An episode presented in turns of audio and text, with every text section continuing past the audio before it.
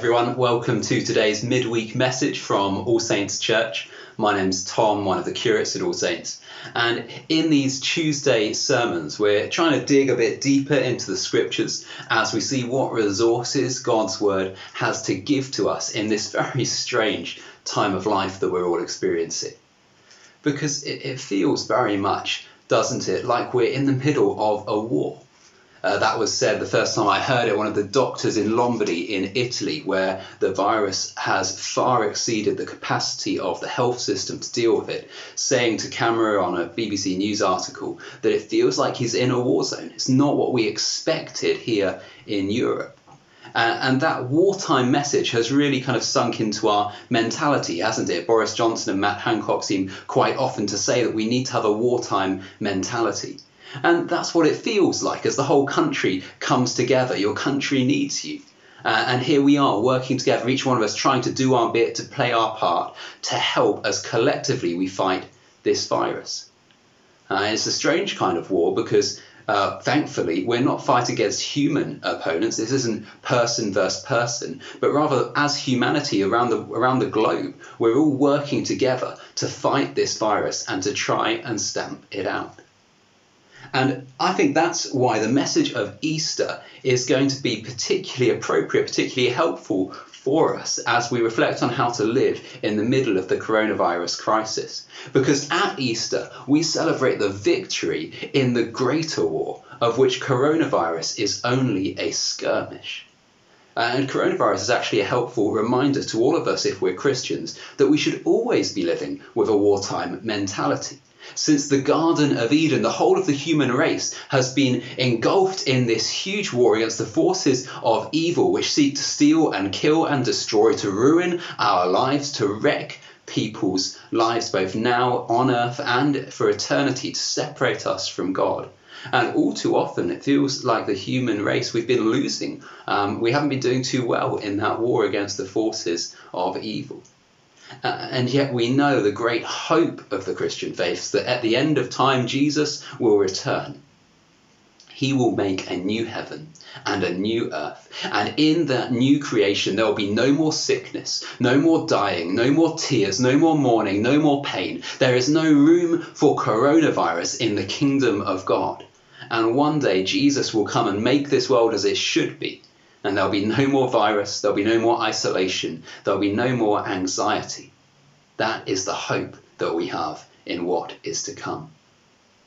And at Easter, as Christians, we celebrate that Jesus, by his resurrection from the dead on Easter Sunday 2,000 years ago, has triumphed, has won the victory over sin and the world and the devil, has defeated and vanquished the forces of evil, so that his final victory when he comes to judge the living and the dead is assured. Jesus right now, because of his resurrection, is ruling the world from heaven. He is in control of all things, and coronavirus doesn't faze him. The economic worries that we've got do not faze him. Jesus is in control because of the victory that he won by his death and resurrection. And what we're wanting to do today is to dive a bit deeper into what the book of Ephesians has to tell us about the significance of Jesus' resurrection for your life and mine in the weeks and months ahead. And what we're doing is trying to train our minds really to latch on to what is true reality, so that as we face coronavirus and the crisis that our nation is facing, we're able to do so without losing perspective, with the mental resources that we need to do so well, knowing the big picture and really taking it to heart. So would you open up your Bibles to Ephesians? And I'm going to read a few verses in chapter 4. They may be familiar to you. They're words that we often read at All Saints. But the first half, particularly of the passage I'm about to read, I'd never really understood until the last few weeks. And that's what I'd love to share with you today. So we're going to read together Ephesians chapter 4, verses 7 to 13. And then we're going to ask what these verses have to tell us about God and what these verses have to tell us about us, and how that can help us in the times that we're living in. So Ephesians chapter 4 and verse 7. But to each one of us, grace has been given as Christ apportioned it. This is why it says, When he ascended on high, he took many captives and gave gifts to his people. What does he ascended mean, except that he also descended to the lower earthly regions? He who descended is the very one who ascended higher than all the heavens, in order to fill the whole universe. So Christ himself gave the apostles, the prophets, the evangelists, the pastors and teachers to equip his people for works of service, so that the body of Christ may be built up until we all reach unity in the faith and in the knowledge of the Son of God and become mature, attaining to the whole measure of the fullness of Christ. And we often talk in church about the gifts that Christ has given to us, about the gifts of the apostles, teachers, evangelists, prophets and pastors to help us all to grow in our faith. But I think we rarely talk about them in the context of Easter, which is how Paul is intending them here in Ephesians 4. And to understand these verses right, we've really got to understand this strange Old Testament quote that's in the first half of our passage. I hope you're looking at it in Ephesians 4 and verse 8. Paul quotes Psalm 68 saying, "When he ascended on high, he took many captives and gave gifts to his people." What does he ascended mean except that he also descended to the lower earthly regions? What's Paul talking about? I've read this passage so many times, and I've very rarely seen what connection there is between these words from Psalm 68 and the gifts, the grace that we're told each one of us has been given in verse 7. So we know that each one of us as Christians, we've received God's Spirit, we've received his grace, we've received so many gifts and good things from God. Where does Psalm 68 fit in? Well, to understand that, we need to turn to the psalm itself. So can I encourage you to flick back in your Bibles to Psalm 68, and let's have a look at the words that Paul is quoting so that we can understand what he wants us to see about the gifts that God has given us. Psalm 68, and let's read the first two verses together. May God arise, may his enemies be scattered, may his foes flee before him. May you blow them away like smoke, as wax melts before the fire. May the wicked perish before God. And so straight away we see that Psalm 68 is a battle psalm. It's the story of a conquest, and it starts, may God arise, may his enemies be scattered. And so Psalm 68 actually pictures a cosmic battle between God and his spiritual opponents.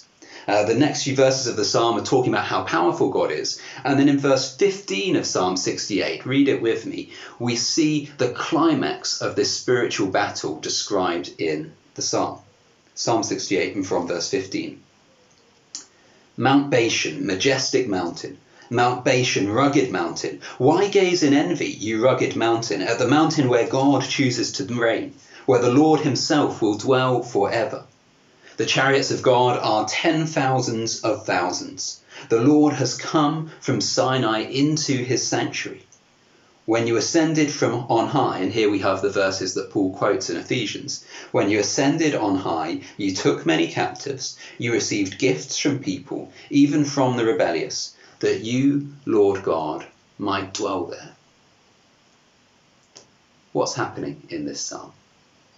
Well, to understand it, we've got to understand something about Mount Bashan, because if you look at verses 15 to 18, you can see that the battle where God is defeating his enemies is depicted as God coming with thousands upon thousands of chariots from Mount Sinai, the mountain where God dwells in Genesis and Exodus, the mountain where God gave the law to Moses. And God is advancing with his army of thousands of chariots, the heavenly hosts, from Mount Sinai in the south.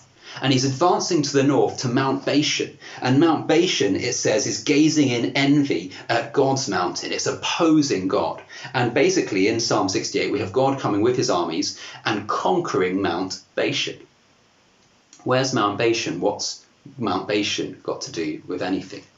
Well, Bashan is in the north of Israel, and throughout the Bible, Old and New Testaments, Bashan is associated with the demonic forces of evil.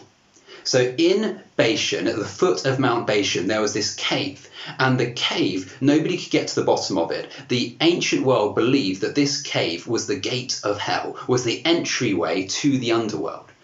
You may know in the Gospels when Jesus takes the disciples to Caesarea Philippi, that Caesarea Philippi was a place in the New Testament that the ancient world believed was the gates of hell, the place where the underworld could be entered. Well, Caesarea Philippi in the New Testament is the same place as Bashan in the Old Testament, same place, just different name as times had changed. And so throughout the Old Testament, Bashan is known as the gates of hell, the place of demonic activity. It's where the false king, Jeroboam, son of Nebat, sets up his golden calf idol to worship a false idol rather than God in the Old Testament. And so throughout the Old Testament, then the false idols of Jeroboam are worshipped at Bethel and at Bashan. In Psalm 22, when you have the forces of evil mocking God's king, David, in the Old Testament, and then talking about the cross in the New Testament, it said that bulls of Bashan are mocking God's king. What's that mean? It's talking about spiritual forces of evil, because Bashan is the home of demonic activity.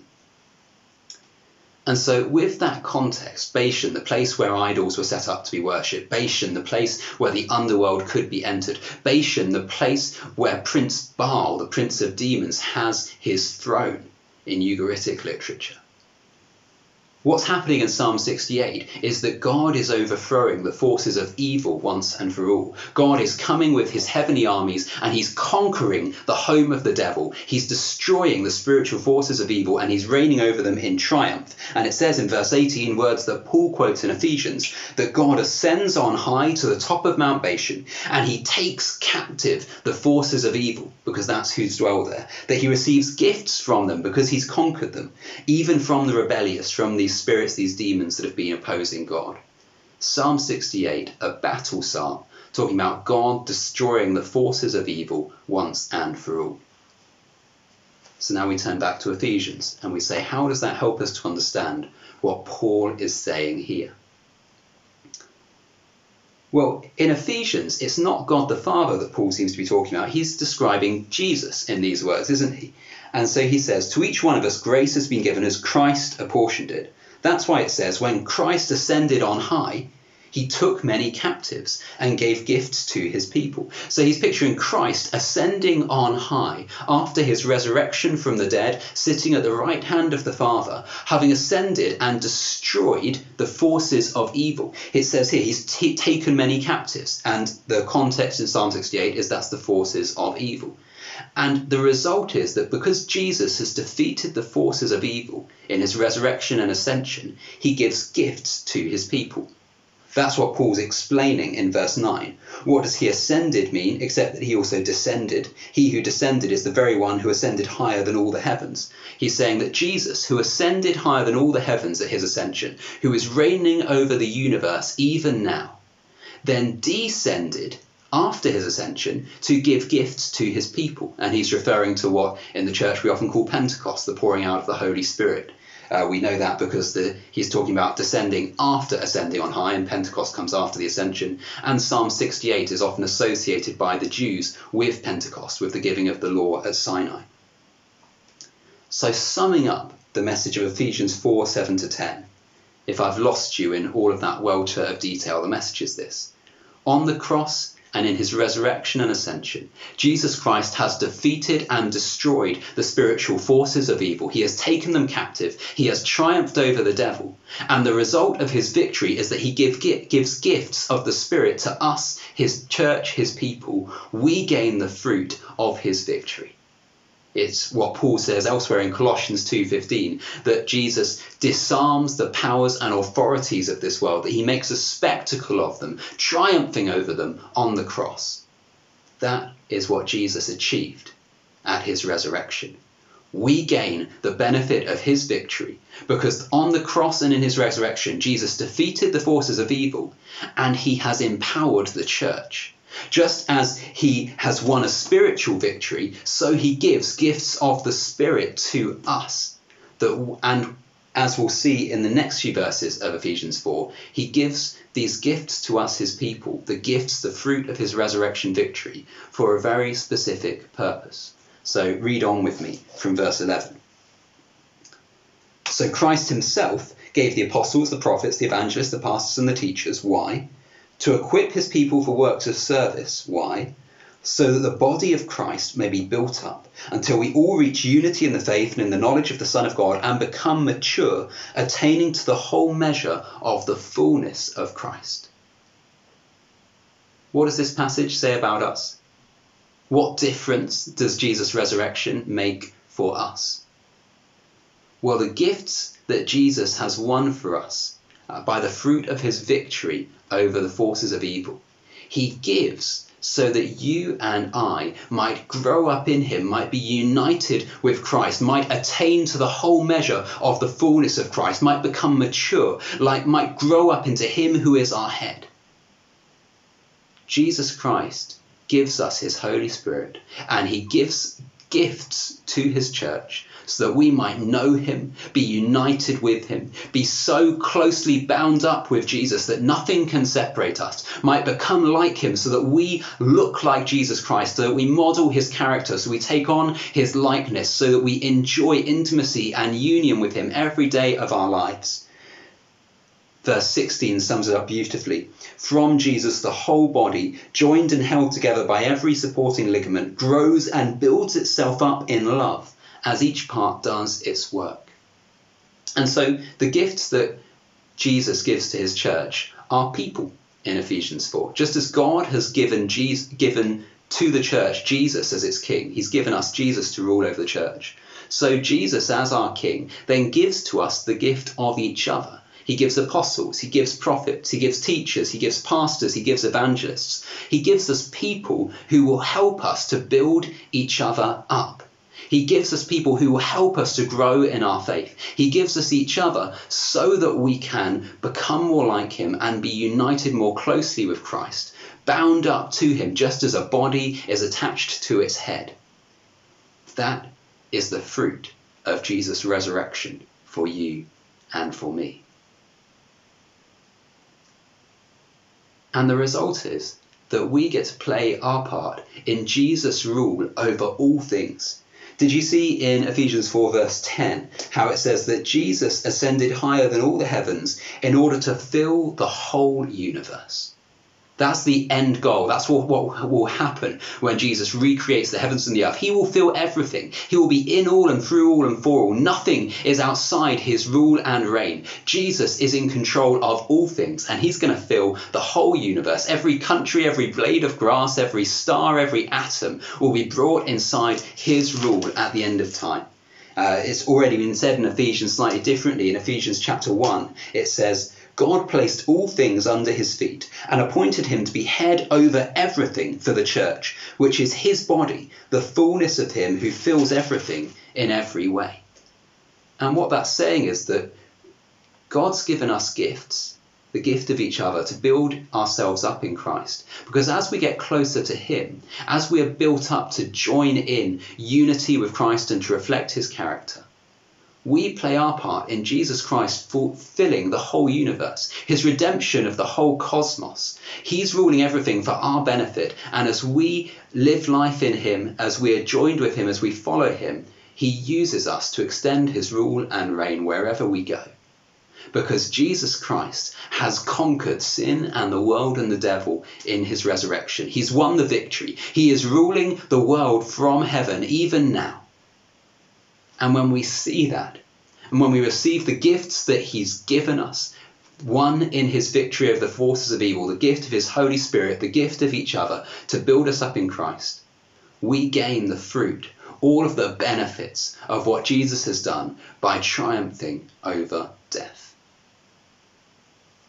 So what does it mean for us very practically today, tomorrow? What difference does that make in my life right now? Well, perhaps the first thing is that I have no need to be anxious. And there are lots of reasons when we look to the world that might make us anxious at the moment. It might be worries for our health, worries for our loved ones, financial worries. There is a huge amount in the world to be worried about. But when we look up, when our gaze lifts from our own problems and we see Jesus, the King of glory, risen and ascended from the dead, triumphing over every force of evil in the world, ruling forever, ruling all things for our benefit, when we only see and grasp who he is and what he has done for us, I don't need to be afraid anymore. There may be a huge storm around me, but my king is greater than the storm. He has all power and all authority, for he has triumphed. He's conquered Mount Bashan, and the enemy has nothing which can defeat our king. I do not need to be anxious.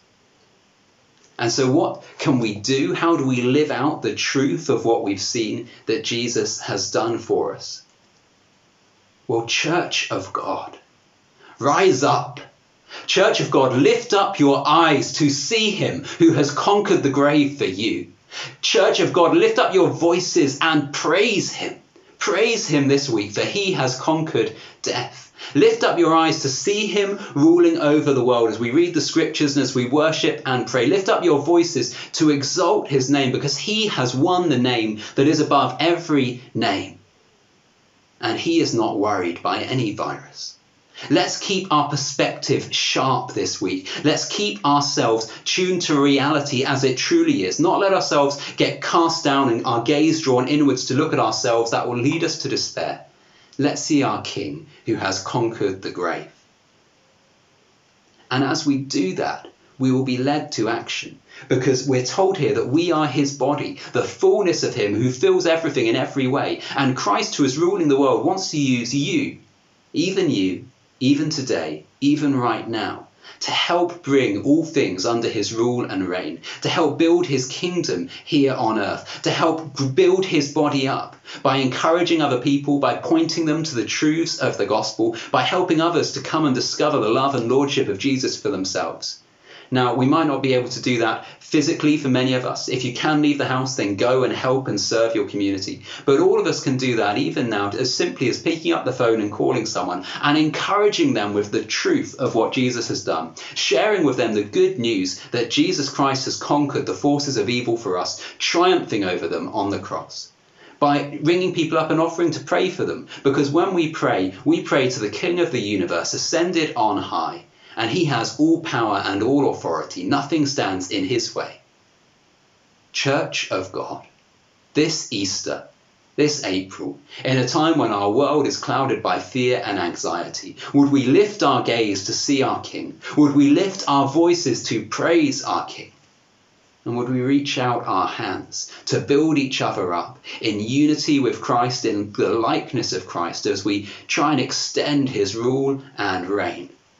Because by his resurrection, Jesus Christ has conquered the grave. Happy Easter.